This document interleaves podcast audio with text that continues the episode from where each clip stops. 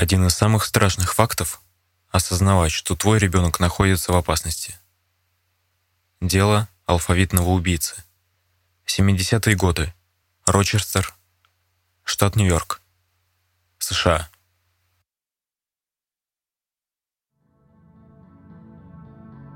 Шестнадцатое ноября 71 года. 11-летняя Карман Колон во второй половине дня отправилась в аптеку с бабушкиным рецептом. Девочка жила с дедушкой и бабушкой, поскольку ее родители переживали сложный период поиска смысла жизни. Папа искал его в тюрьме штата, а мама ушла глубоко в себя, занявшись устройством личной жизни и отработкой всех перспективных в этом отношении кандидатов мужского пола. Родители заняты своими проблемами, а ребенок, что называется, повешен на дедушку с бабушкой. В принципе, стандартная ситуация. Бабушка Кармен страдала диабетом, испытывала связанные с этим затруднения, и внучка всегда приходила ей на помощь. В аптеку она бегала регулярно. Там ее хорошо знали. Аптека располагалась в доме номер 898 по Уэст-Мейн-стрит, совсем рядом от пересечения с Браун-стрит, на которой проживала Кармен. Расстояние от аптеки до дома Кармен не превышало 200 метров, а юго-запад Рочестера, как, впрочем, и весь город, считался местом спокойным и для детей совершенно безопасным. В аптеке девочка появилась примерно в 16.30. Получила лекарство по рецепту и ушла. Ничего не предвещало беды, и казалось, все было как обычно. Вот только домой девочка не вернулась. Не дождавшись внучки с лекарствами, бабушка позвонила по телефону 911. Полиция к сообщению об исчезновении девочки отнеслась поначалу индифферентно. Информация была передана полицейским патрулям, которые покатались взад-вперед по району, заглянули на спортивные площадки и в местные кафешки и магазинчики. Поскольку девочку в районе знали, по крайней мере визуально, существовал шанс, что ее кто-то видел и после исчезновения. В общем, розыск начался довольно рутинно и без особого кипиша, можно так сказать. К вечеру настроение правоохранителей переменилось. Обзвонка одноклассников показала, что Карман не ушла в гости – а обстоятельный допрос аптекаря позволил установить важную деталь. Девочка торопилась и спешила поскорее покинуть аптеку. При этом тревоги не выказывала. Она словно бы хотела успеть на важную для нее встречу. Если бы Кармен ждала подруга, то такое поведение нашло бы простое и очевидное объяснение. Но все подруги девочки утверждали, что не договаривались с ней о встрече. Стало быть, Кармен спешила куда-то еще. Кому-то еще. 17 ноября началась масштабная поисковая операция с привлечением всех сил местной полиции. Поисковая операция продолжалась целый день, но результата не принесла. Не удалось обнаружить ни пропавшую девочку, ни что-либо из ее вещей. На следующий день розыски продолжились. Уже мало кто сомневался в том, что Карман не будет найден живой. Но прозвучавшее во второй половине дня сообщение об обнаружении трупа девочки все равно произвело эффект, подобный грому, среди ясного неба. Двое подростков, катавшихся на велосипедах в сельском районе Чарчвиль, к востоку от Рочестера, увидели на склоне оврага частично обнаженное человеческое тело. Труп находился во овраге, находившемся примерно в 10 метрах от дороги под названием Стернс Роуд. Расстояние от места обнаружения трупа до аптеки, в которой Кармен Колон видели живой в последний раз, составляло 19,5 километров по прямой. Труп был частично раздет – Отсутствовали кофточка и блузка. Джинсы девочки были спущены вниз к щиколоткам, но не сняты полностью. Рядом с телом лежало коричневое пальто, принадлежавшее Карман. Именно в нем она отправилась в аптеку. Девочка была зверски избита и изнасилована, после чего ее задушили. То, как преступник обошелся с ней, свидетельствовало о его склонности к крайним формам сексуального садизма. Исследование пальто, найденного рядом с телом убитой девочки, позволило обнаружить на нем светлые ворсинки – которые при их исследовании под микроскопом были признаны кошачьей шерстью. В доме Кармен кошку не держали. Кошки были в семьях двух подруг, к которым девочка иногда заходила. Но окрас этих кошек не соответствовал тону шерсти, найденной на пальто. Криминалисты, изучив шерсть из различных источников, которая потенциально могла попасть на пальто убитой девочки, пришли к заключению, что светлая шерсть на ее пальто никак не связана с местами ее повседневного времяпрепровождения – а значит, эта шерсть каким-то образом связана с преступником. Во всяком случае, в его автомашине можно будет отыскать аналогичную. Это был важный ориентирующий признак, способный помочь следствию распознать убийцу. Полиция Рочестера пыталась вести расследование в разных направлениях. Поскольку аптекарь сообщил, что Кармен явно торопилась, появилось предположение, что она спешила к какому-то человеку, кого хорошо знала, и кому могла доверять. Скорее всего, встреча с этим человеком произошла на пути от дома к аптеке. Пытаясь разобраться, кем мог быть этот хорошо знакомый человек, детективы заинтересовались дядей Кармен. Мигель Колон, старший брат отца, был не то чтобы уголовником, но он был человеком несдержанным, буйным. Мигель несколько раз допрашивался детективами, и показания его видоизменялись раз от разу. Сначала дядя утверждал, будто не встречался с племянницей во время ее последнего похода в аптеку. Затем он поправился и сделал оговорку, что его встреча с Кармой была вполне возможной, и они вообще-то иногда пересекались в городе, поскольку жили неподалеку друг от друга и ходили по одним улицам. В третий раз Мигель посчитал необходимым уточнить, что его встречи с девочкой в городе происходили неоднократно, и он подвозил девочку на своей машине, то в торговый центр, то в библиотеку, то к подругам. Но в последний день ее жизни он точно не встречался с ней.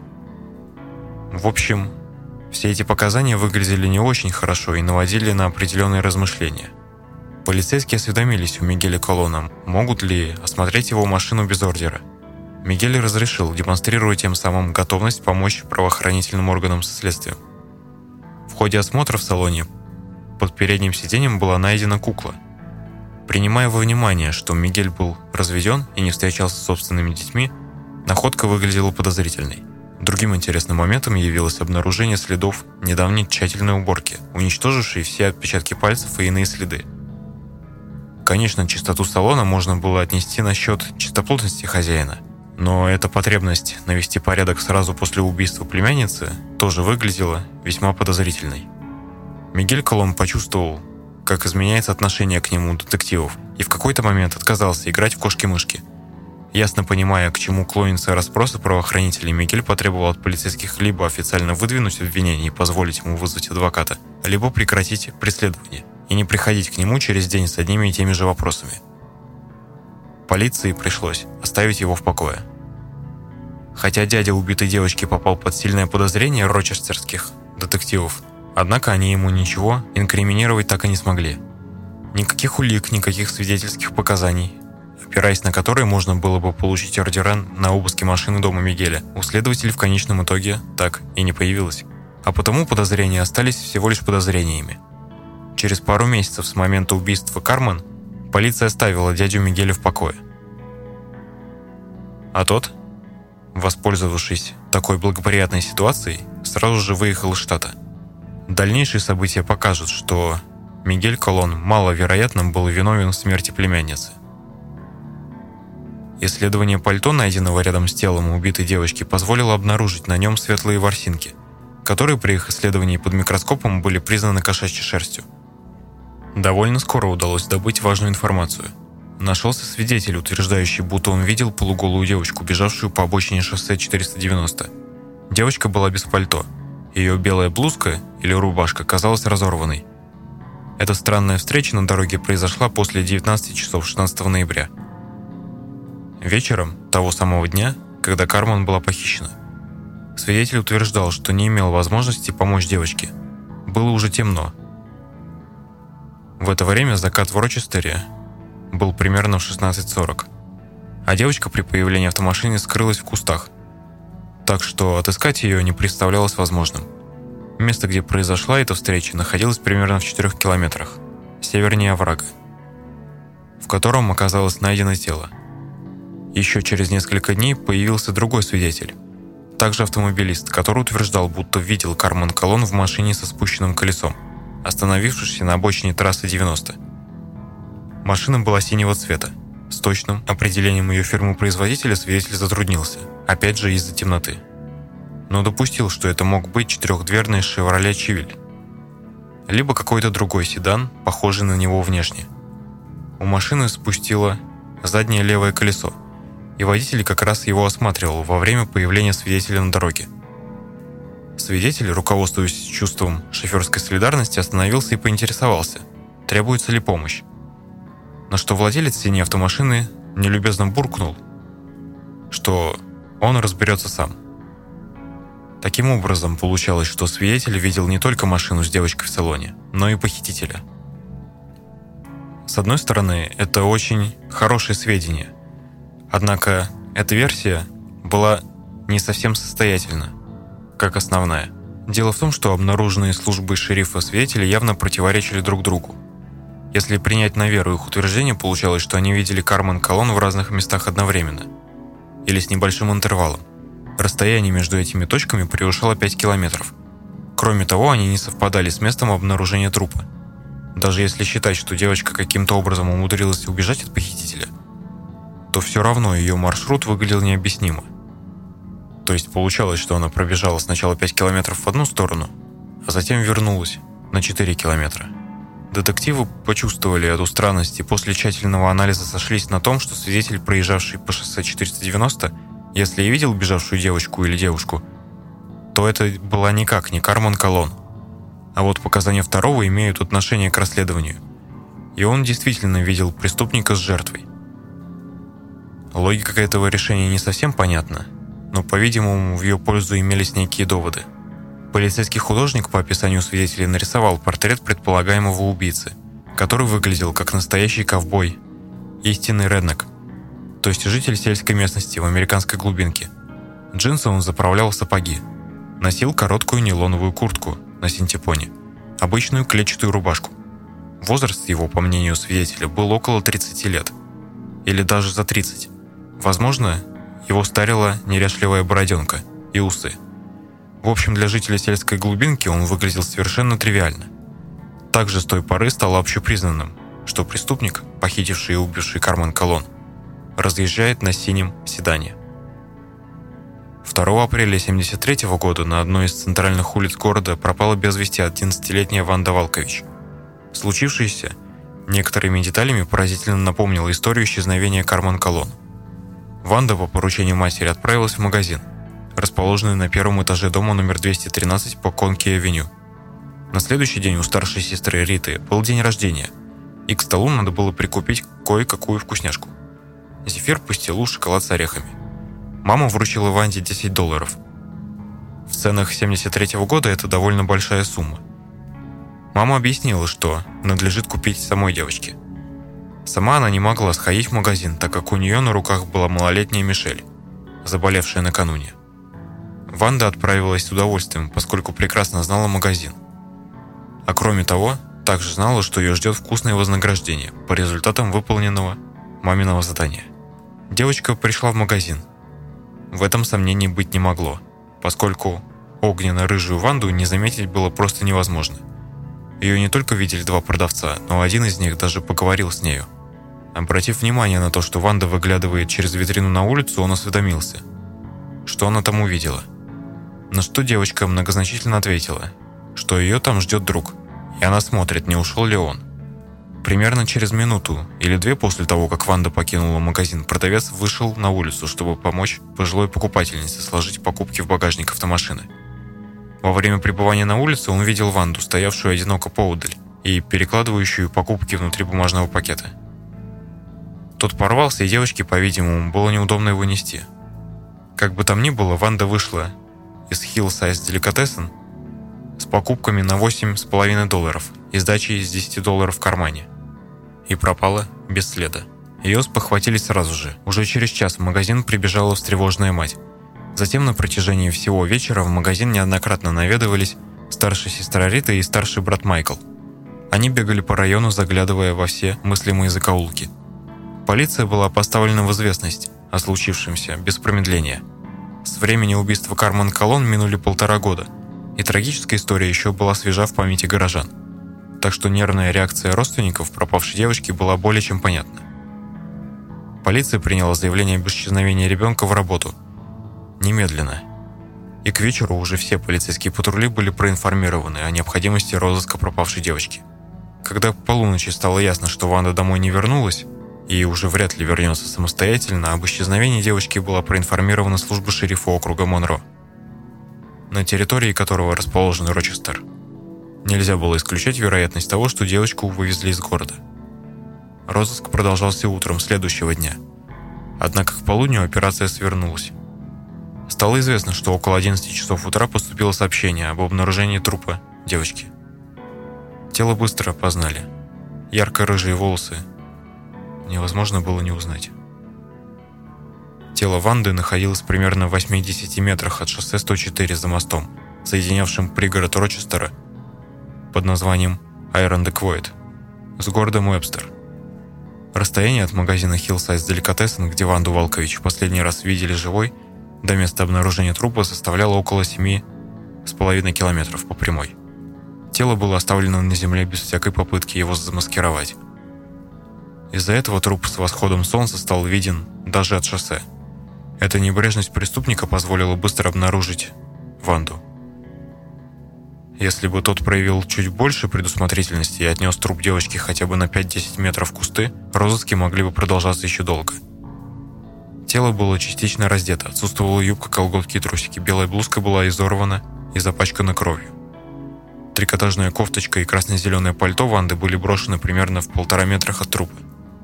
В кармане пальто остался чек на 8,5 долларов немое свидетельство последней покупки ребенка. Пакет со сладостями, приобретенными в Хиллсайд Деликатессен, исчез. Ванда была также неоднократно изнасилована и сильно избита перед удушением. Изучение одежды погибшей девочки привело криминалистов к интересному открытию. На пальто Ванды была найдена белая шерсть животного, предположительно кошки. Случившееся с Вандой Валкович сразу же воскресило мрачные воспоминания об убийстве Кармен Колон – параллели напрашивались сами собой. И та, и другая отправились в торговые точки по поручению старших членов своей семьи. В обоих случаях торговые точки были хорошо знакомы жертвам и находились на незначительном расстоянии от мест проживания. Продавцы обратили внимание на то, что обе, убитые, совершая покупки, торопились. Ванда прямо сказала, что ее кто-то поджидает. Обе погибшие девочки подверглись глубокому изнасилованию. Преступник не пользовался средствами защиты и оставил на месте преступления свою ДНК. Причина смерти девочек – механическая асфиксия, сдавливание горла ремнем или колготками, но не руками или подушкой. В обоих случаях убийство демонстрировало явное сходство постмортальных, то есть посмертных манипуляций. Выбрасывал тела возле дорог, не предпринимал попыток скрыть трупы рядом с телами, оставлял верхнюю одежду жертв. На верхней одежде обеих жертв найдена шерсть животного – предположительно кошки. В случае Кармен Колон оттенок шерсти описан как светлый. В случае Ванды – шерсть белая. Полиция Рочестера самым деятельным образом принялась за розыск возможных свидетелей похищения Ванды. Очень скоро удалось отыскать двух свидетелей, мужчину и женщину, сидевших около 18 часов 2 апреля в припаркованном на конке авеню автомобиле, которые уверенно заявили, что видели похищенную девочку в большом темно-коричневом седане – Свидетели вряд ли ошибались. Они утверждали, что девочка имела копну ярко-рыжих волос. А эту деталь на момент их опроса еще мало кто знал. По уверению свидетелей, девочка вела себя совершенно спокойно. Прижавшись к стеклу, она следила за проезжавшими машинами, не выказывала тревоги. Человек на водительском сидении внимания свидетелей не привлек. Возможно, он вообще отсутствовал. На этом успехи следствия оказались исчерпаны. Расследование споткнулось и замерло, без малейших намеков на то, в какую сторону стоит вести розыск. Мигель Колон, подозреваемый в убийстве своей племянницы Кармен, давно уже жил в Пуэрто-Рико и не совался в Рочестер. А никаких других подходящих кандидатов на роль злодея полиция не имела. Были со стороны правоохранителей попытки поиска в темноте. Полиция, например, деятельно проверяла всевозможные слухи, сплетни и пересказы – чужих слов. Проверялись, в частности, анонимные рассказы о неких школьниках-похитителях, о некоем сумасшедшем, якобы жившем на Конке-авеню, неподалеку от магазина, в который Ванда Валкович заходила непосредственно перед похищением. Но это все были изначально малоперспективные направления. Не вызывало сомнений то, что похититель вряд ли был сумасшедшим или школьником. Это был некто, кто внушал девочкам доверие, умел их очаровать и даже в известной степени поразить их воображение – Вряд ли такую роль мог сыграть бородатый, дурно пахнущий грязным бельем дядька, параноик или прыщавый юнец, у которого ломается голос. Расследование убийства Ванды Валкович после этого застыло без всяких видимых перспектив. Правоохранительным органам осталось лишь ждать новой вылазки таинственного убийцы-педофила и надеяться на то, что теперь-то он допустит фатальную ошибку.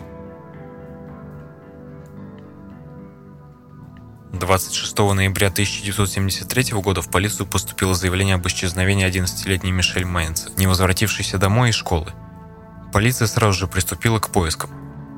Когда поздним вечером стало ясно, что отсутствие девочки явно выходит за все допустимые рамки обычной задержки, соответствующую ориентировку получила и служба шерифа округа Монро.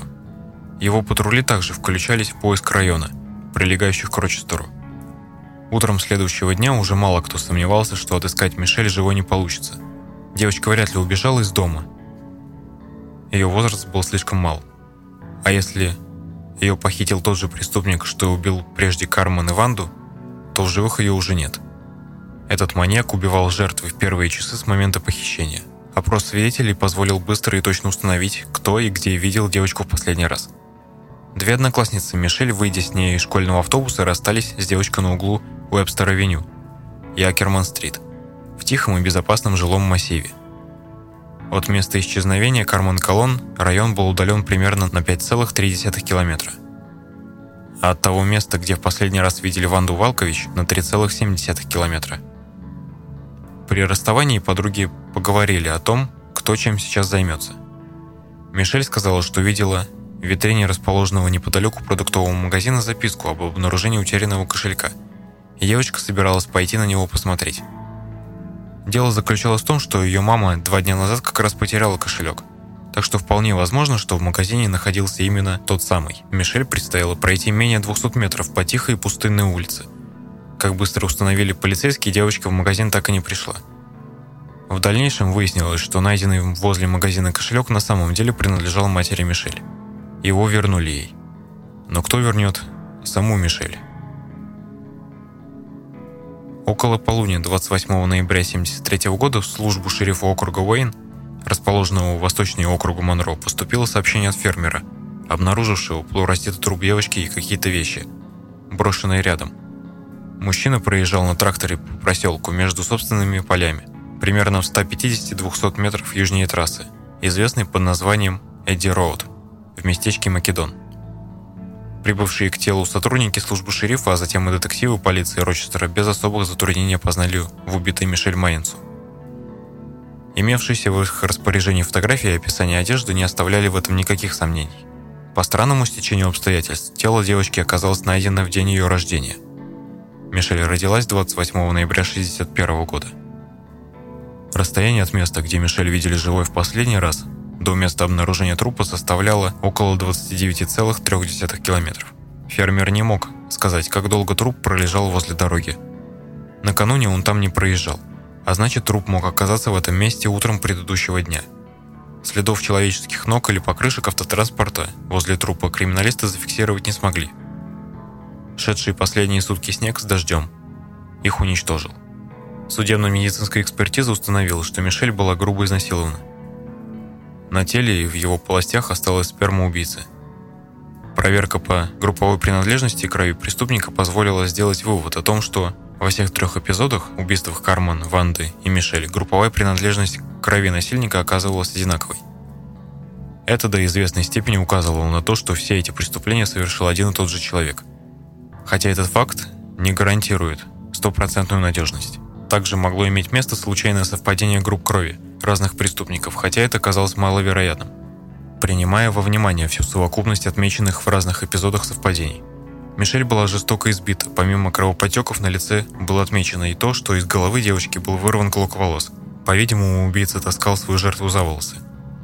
На спине чернела огромная гематома, образовавшаяся, скорее всего, от того, что преступник придавливал девочку коленом или ступней к земле. Произошло это, по-видимому, в самом начале нападения – когда насильник принялся раздевать Ванду. Важным оказалось открытие, сделанное при исследовании желудка погибшей. Там оказались остатки бутерброда. У человека со здоровым пищеварительным трактом эвакуация пищи желудка в кишечник происходит через 3-4 часа после еды. Понятно, что в случае смерти пищеварение прекращается, и всякое движение пищи в желудке и кишечнике останавливается – Мишель не ела гамбургер в школе, а это означало, что преступник угостил ее уже после похищения. Процесс пищеварения не зашел далеко, хлеб еще сохранил свою структуру, а начинка – рыбий запах. Эксперт предположил, что девочка примерно за час или чуть более до смерти съела горячий бутерброд с тунцом. Это классическое блюдо для подавляющего большинства американских фастфудов. Это открытие давало следствию новую важную зацепку. Причиной смерти явилось удушение посредством затягивания вокруг шеи мягкой эластичной гороты. Возможно, колготок или чулка. Обычная веревка или бинт оставили бы легко распознаваемые кровопотеки в местах закусывания кожи. В данном случае ничего такого не было заметно. Предмет, использованный в качестве удавки, убийца с трупа снял, и на месте преступления его обнаружить не удалось. Поскольку колготки Мишель найдены не были, можно было с известной долей уверенности предполагать, что именно ими убийца воспользовался для умерщвления девочки. Осмотр вещей, найденных возле тела Мишель, также привел к интересным открытиям. Ранец со школьными принадлежностями имел несколько вставок из гладко лакированной кожи.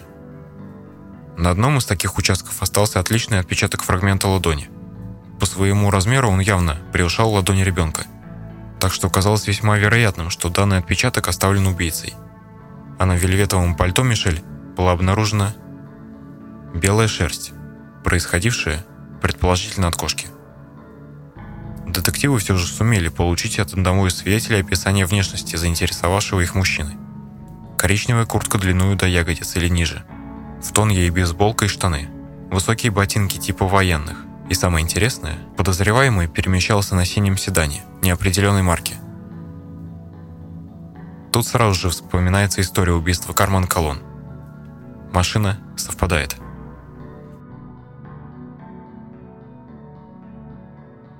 Детективы отдела расследований тяжких преступлений полиции Рочестера в это самое время тянули за все свои ниточки – Начав с проверки близких родственников убитой девочки, они буквально на вторые сутки расследования вышли на ее дядю Филиппа Майнса. Еще одна аналогия с делом Кармен Колон.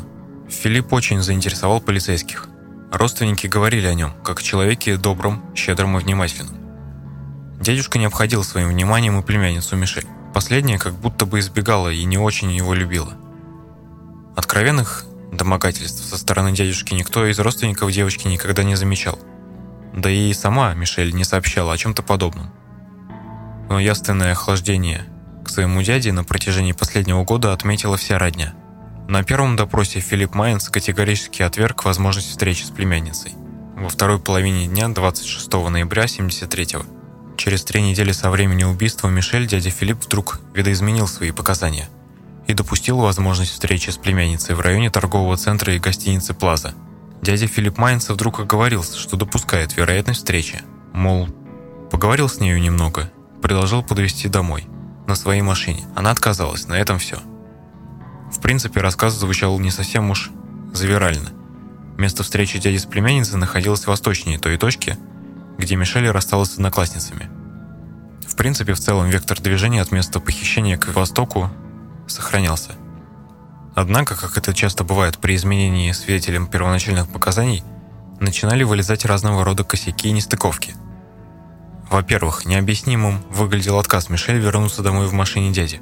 Получалось так, что некий незнакомец увозил девочку в сторону от Вебстер-авеню, и при этом она доверяла этому незнакомцу больше, чем своему близкому родственнику. Отсюда возникал двоякий вопрос. В чем причина такого доверия к чужому человеку? и в чем причина недоверия собственному дяде. Во-вторых, существовал один серьезный нюанс, заставляющий детективов полиции Рочестера скептически отнестись к уточненному рассказу дяди Филиппа.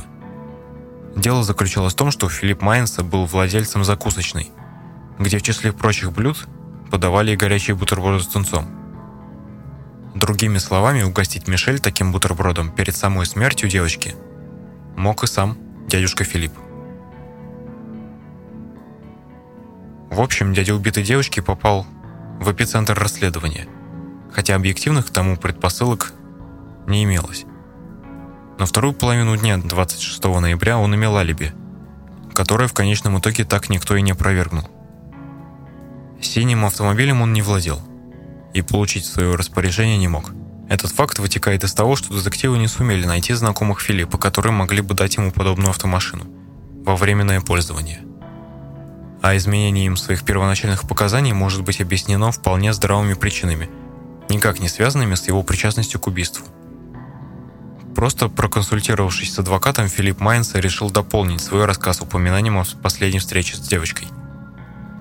Дабы в дальнейшем никто не поставил ему в вину сокрытие этих деталей – Филипп особо подчеркнул то обстоятельство, что не помнит, когда именно произошла встреча у Плазы. Это могло быть накануне. Также это могло быть за несколько дней до гибели Мишель. Вспоминал он об этом уже в последнем периоде декабря, так что ошибка в интервале плюс-минус сутки выглядела уже вполне приемлемой. Тем не менее, подозрения в адрес Филиппа Майнца могли в дальнейшем выйти ему боком, если бы не череда весьма неординарных событий. Во второй половине 1 января 74-го, примерно в полпятого вечера, полицейский патруль в Рочестере получил информацию о совершаемом преступлении. По словам обратившейся к полиции женщины, она стала свидетелем того, что некий мужчина насильно втащил в салон автомашины молоденькую девушку и быстро уехал с места происшествия. Инцидент произошел за 3-4 минуты до обращения женщины к патрульным. В течение следующих 10 минут около двух десятков патрульных машин перекрыли обширный район Рочестера к западу от реки Джинес и приступили к прочесыванию улиц. О проводимой операции были проинформированы коллеги службы шерифа округа Монро. Они оперативно выставили патрули на дорогах, ведущих из города. Теперь преступник не мог выехать за пределы Рочестера. По крайней мере, теоретически не мог. Около 17 часов внимание полицейских, разъезжавших по улицам города, привлек автомобиль явно пытающийся скрыться. Началось преследование, и примерно через 10 минут человек, находившийся за рулем, въехал в тупик. Угрожая преследовавшему патрулю револьвером, он сумел выехать из него, однако через 5 минут снова оказался заблокирован в тупике. Мужчина за рулем подозрительной автомашины в переговоры с полицией не вступил, и через 2-3 минуты после остановки произвел выстрел себе в голову. Выстрел оказался смертельным. Пуля калибром 7,62 мм войдя под нижней челюстью, вышла через темя, оставив в черепе дыру диаметром около 6 сантиметров. Кроме покончившего с собой мужчины в машине ничего не оказалось. Это вызвало некоторую оторопь и даже растерянность среди полицейских. Однако очень скоро ситуация получила объяснение. Мужчина похитил 16-летнюю девушку, стянул ей локти шнуром и бросил на заднее сиденье, но не успел причинить серьезного вреда. Буквально через несколько минут стали слышны полицейские сирены, и похититель запаниковал. Он остановился у обочины, вытолкнул девушку из машины и быстро скрылся. Но эта находчивость, как показал дальнейший ход событий, ему не помогла, и в конечном итоге ему пришлось покончить с собой. Преступника быстро идентифицировали. Благо это оказалось несложно сделать, поскольку в его кармане оказалось подлинное водительское удостоверение – Звали этого человека Деннис Термини. Последние 8 лет он работал в пожарной охране Рочестера. В багажнике его автомашины лежала форма пожарного, и это навело полицейских на мысль о возможном ее использовании при похищении жертв. Дети знали, что пожарный, как и полицейский, это представитель муниципальной службы, и такому человеку можно доверять. Взяв в руки шлем, Термини мог заговорить с любым. И такое поведение не показалось бы школьнику подозрительным. Следующим интересным открытием явилось то обстоятельство, что Термини держал кошку с белой шерстью и частенько возил ее с собой в машине. Кошачьей шерсти оказалось в салоне немало, и это хорошо объясняло то, как она могла попасть на верхнюю одежду убитых девочек. Кошку, кстати, преступник мог использовать для заманивания потенциальных жертв. Забавное животное отлично выступало в качестве отвлекающего фактора, как и форма пожарного – Кошка помогала преступнику усыпить бдительность ребенка. Проведенный в последующие дни обыск дома, покончившего с собой огнеборца, привел к обнаружению детальной карты автомобильных дорог штата Нью-Йорк. На ней рукой Термини был выделен участок в округе Уэйн в районе трассы 350 и Эдди Роуд, соответствующий тому месту, где был найден труп Мишель Майнца. И, наконец, как показала судебно-медицинская экспертиза трупа самоубийцы, группа крови Денниса Термини совпала с группой крови человека, от которой происходила сперма, найденная на телах Карман Колон, Ванды Волкович и Мишель Майнса. Неужели, наконец, эта головоломка начала распутываться, и этот пасьянс сходиться. Весной 1973 года пожарник привлек к себе внимание детективов, расследующих убийство Ванды Валкович. Тогда выяснилось, что Термини осенью 72-го приходил в школу, где училась убитая девочка, с рассказом о работе пожарных.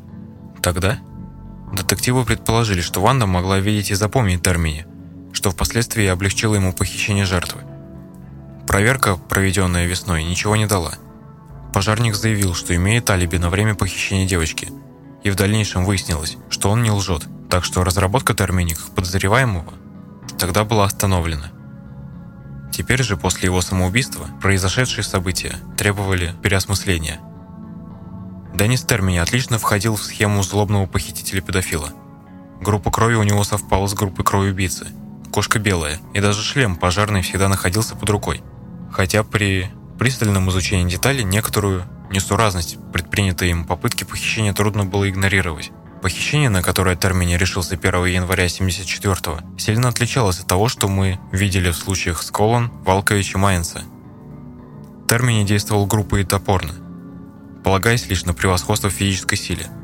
Между тем, настоящий убийца девочек осуществлял похищение намного тоньше. Деликатнее, если так будет угодно – он умел уговорить потенциальную жертву, успокоить ее и убедить в том, что ей ничего не угрожает. Этот человек до такой степени втирался в доверие к жертве, что даже не боялся на некоторое время оставлять девочку одну в собственной автомашине. Если бы его на этом этапе задержала полиция, то преступнику ничего ему не удалось ввинить в вину. Он бы развел руки и с улыбкой сказал бы, что-то вроде девочка потерялась, я везу ее домой. Убедитесь сами, с ее головы волос не упал. Меня подозревать не надо. Термини же действовал иначе, как-то тупо даже.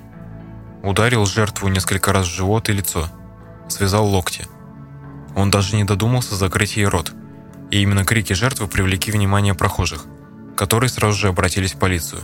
Грубость и предельный примитивизм действий Денниса Термини свидетельствуют о его неопытности, явном непонимании того, как следует правильно провести похищение – Поэтому для него попытка похищения закончилась пулей в голове, а вот настоящий убийца школьниц остался неизвестен. Тем не менее, на протяжении многих лет Деннис Термини считался главным подозреваемым в убийствах трех рочестерских школьниц. Убежденность в том, что он является преступником у многих представителей правоохранительных органов была столь велика, что прокурор города в 2006 году настоял на проведении эксгумации трупа с целью получения его ДНК и сравнения с ДНК, обнаруженной на трупах девочек – процессе подготовки экспертизы выяснилось, что для сохранения пригодна лишь ДНК из образца, взятой с тела Ванды Валкович. В двух других случаях время и небрежность хранения привели к загрязнению и фактическому уничтожению улик. 4 января 2007 года труп Термини был эксгумирован, и от него получены биологические материалы – два зуба и волосы с фолликулами, пригодные для извлечения ДНК – Экспертиза, проведенная двумя независимыми лабораториями, показала, что ДНК Денниса Термини не соответствует ДНК из спермы, обнаруженной в апреле 1973 года на трупе Ванды Валкович. Трудно сказать, кто первый догадался провести небольшую систематизацию криминальных сюжетов. Можно только с уверенностью утверждать, что случилось это после убийства Мишель Майнсы. Но ранее апреля 1976 года. Кто бы ни был тот наблюдательный человек, он проделал весьма нехитрую, на первый взгляд, манипуляцию. Он сопоставил имена и фамилии жертв, местам их сброса, их трупов. Получилось следующее. Карман Колон вывезена в Черчвиль.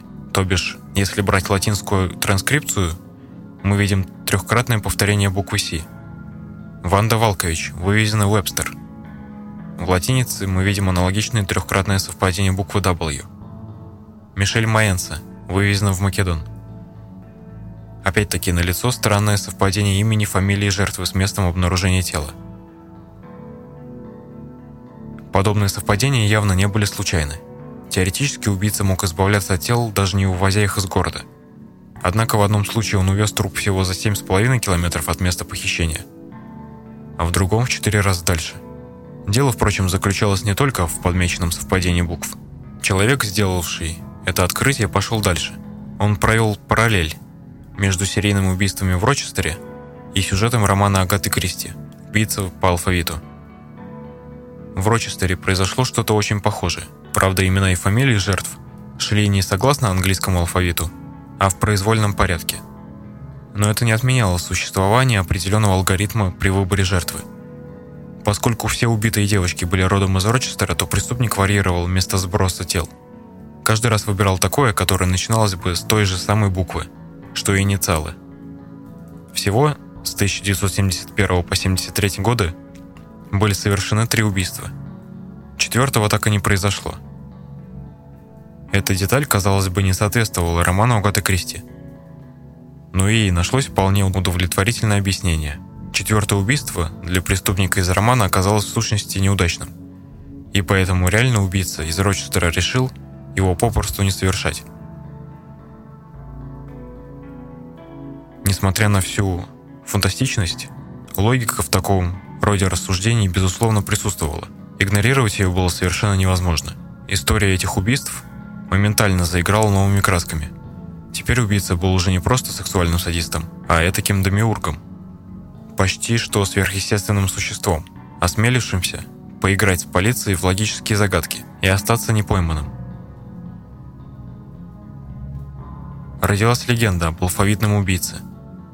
Так американские масс-медиа назвали таинственного изувера из Рочестера. Миф этот завладел умами как жителей города, так и работников правоохранительных органов. Начиная с 1974 года любое сообщение о подозрительном отсутствии девочки заставляло всех, кто его услышал, мысленно сопоставлять первые буквы имени и фамилии потеряшки, с целью проверить, не совпадают ли они. Долгое время совпадений не отмечалось. Это, казалось, подтверждало догадку о том, что преступник после трех успешных убийств прекратит преступление. Но в ночь с 10 на 11 апреля 1976 года из собственной кровати в квартире на втором этаже в доме на Джей-стрит в западной части Рочестера пропала семилетняя Мишель Макмюррей. И неординарность случившегося заставила содрогнуться самых хладнокровных полицейских. Алфавитный убийца вернулся. Случившееся с Мишель выглядело крайне необычно. Ее мать Дебора в 2 часа 20 минут отправилась в магазин за сигаретами – а когда вернулась через 40 минут, то обнаружила, что кровать дочери пуста. Окна и входная дверь были закрыты, по крайней мере так утверждала мать девочки. Дебора к моменту появления патрульных была не совсем трезва, и сам ее поход якобы за сигаретами выглядел подозрительно. Она родила дочь в 15 лет. Замуж за отца ребенка так и не вышла. И на момент этих событий вела весьма предрассудительный образ жизни. Это означало, что ее полуночный поход за сигаретами – мог продлиться куда более 40 минут. Ситуация с ее поиском разрешилась сама собой на рассвете. Оказалось, что труп Мишель Макмюррей лежал в кустах примерно в 10 метрах от дома, где проживала девочка. Полицейские все время сновали неподалеку от него, но не обнаружили тело в силу того, что не провели тщательный обыск придомовой территории.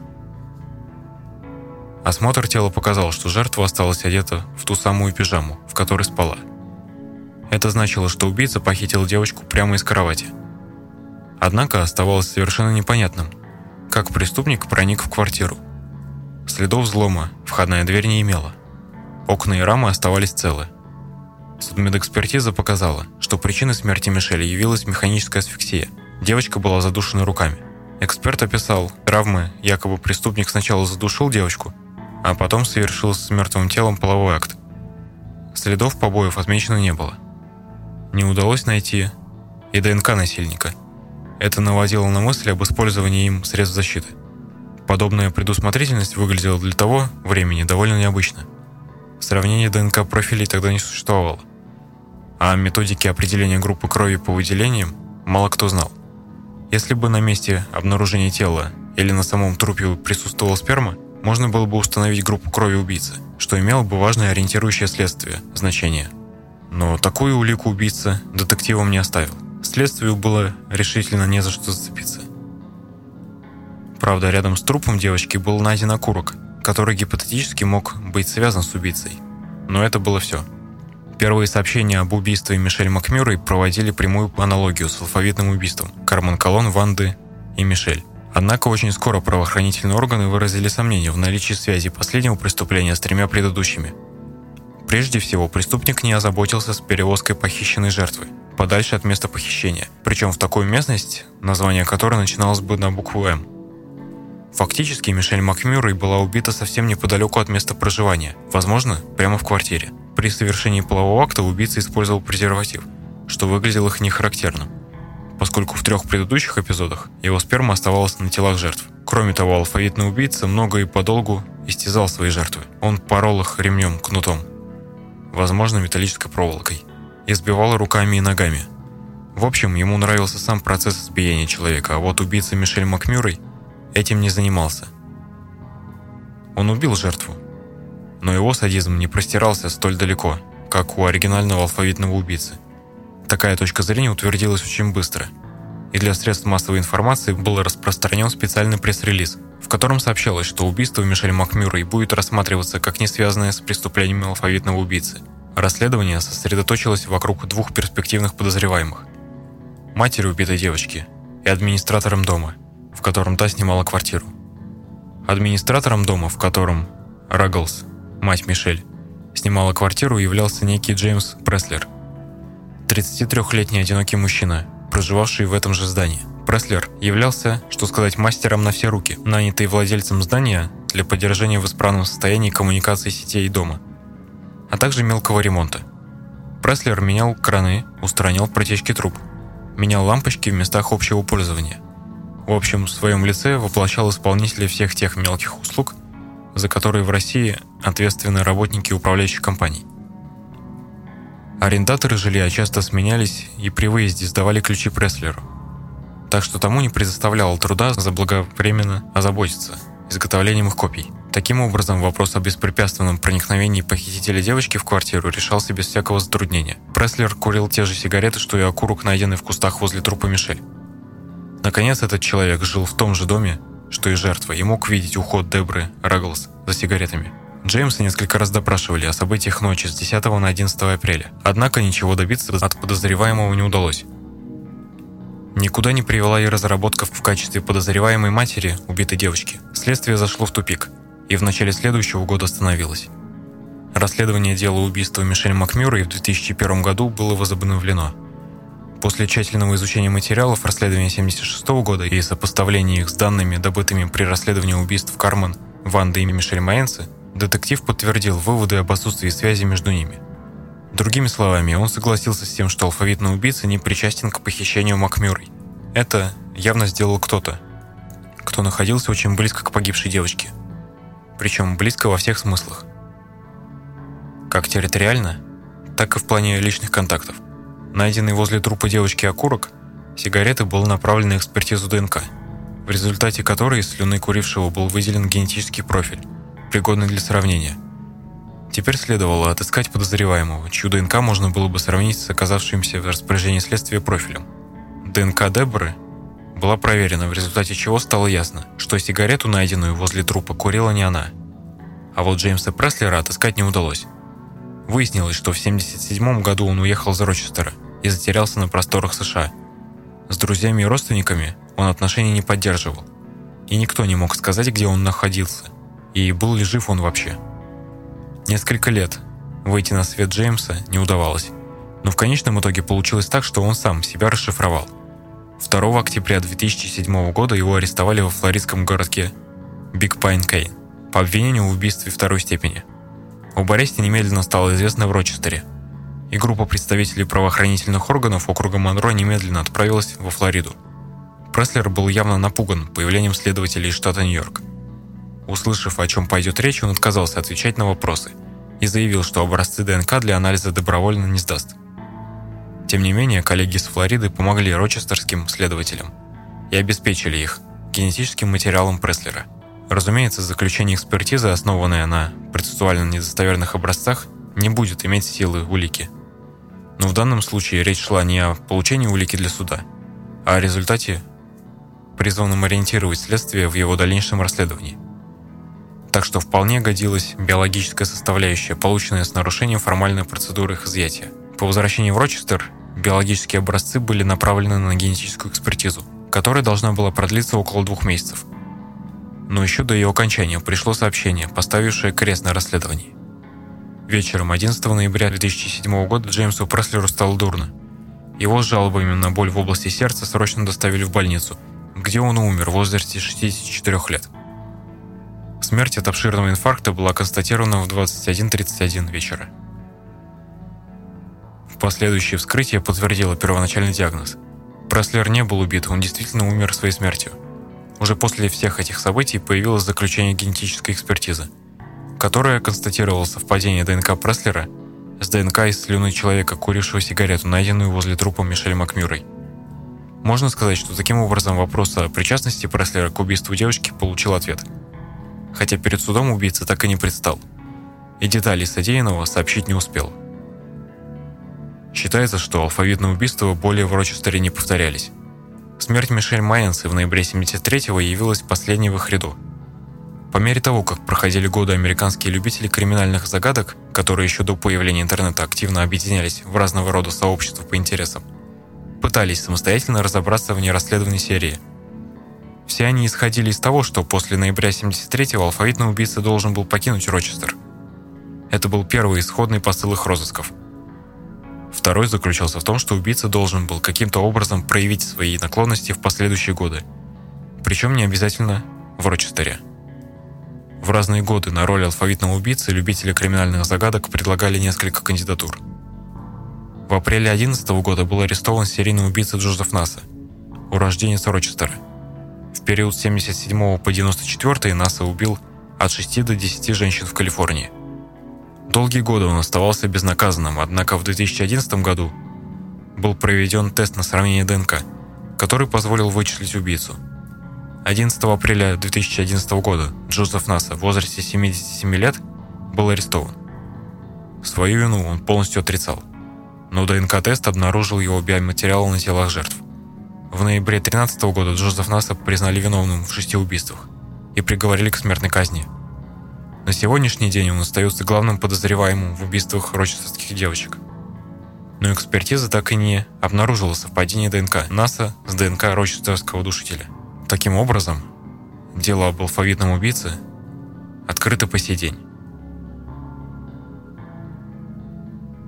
Берегите себя и своих близких, будьте осторожны.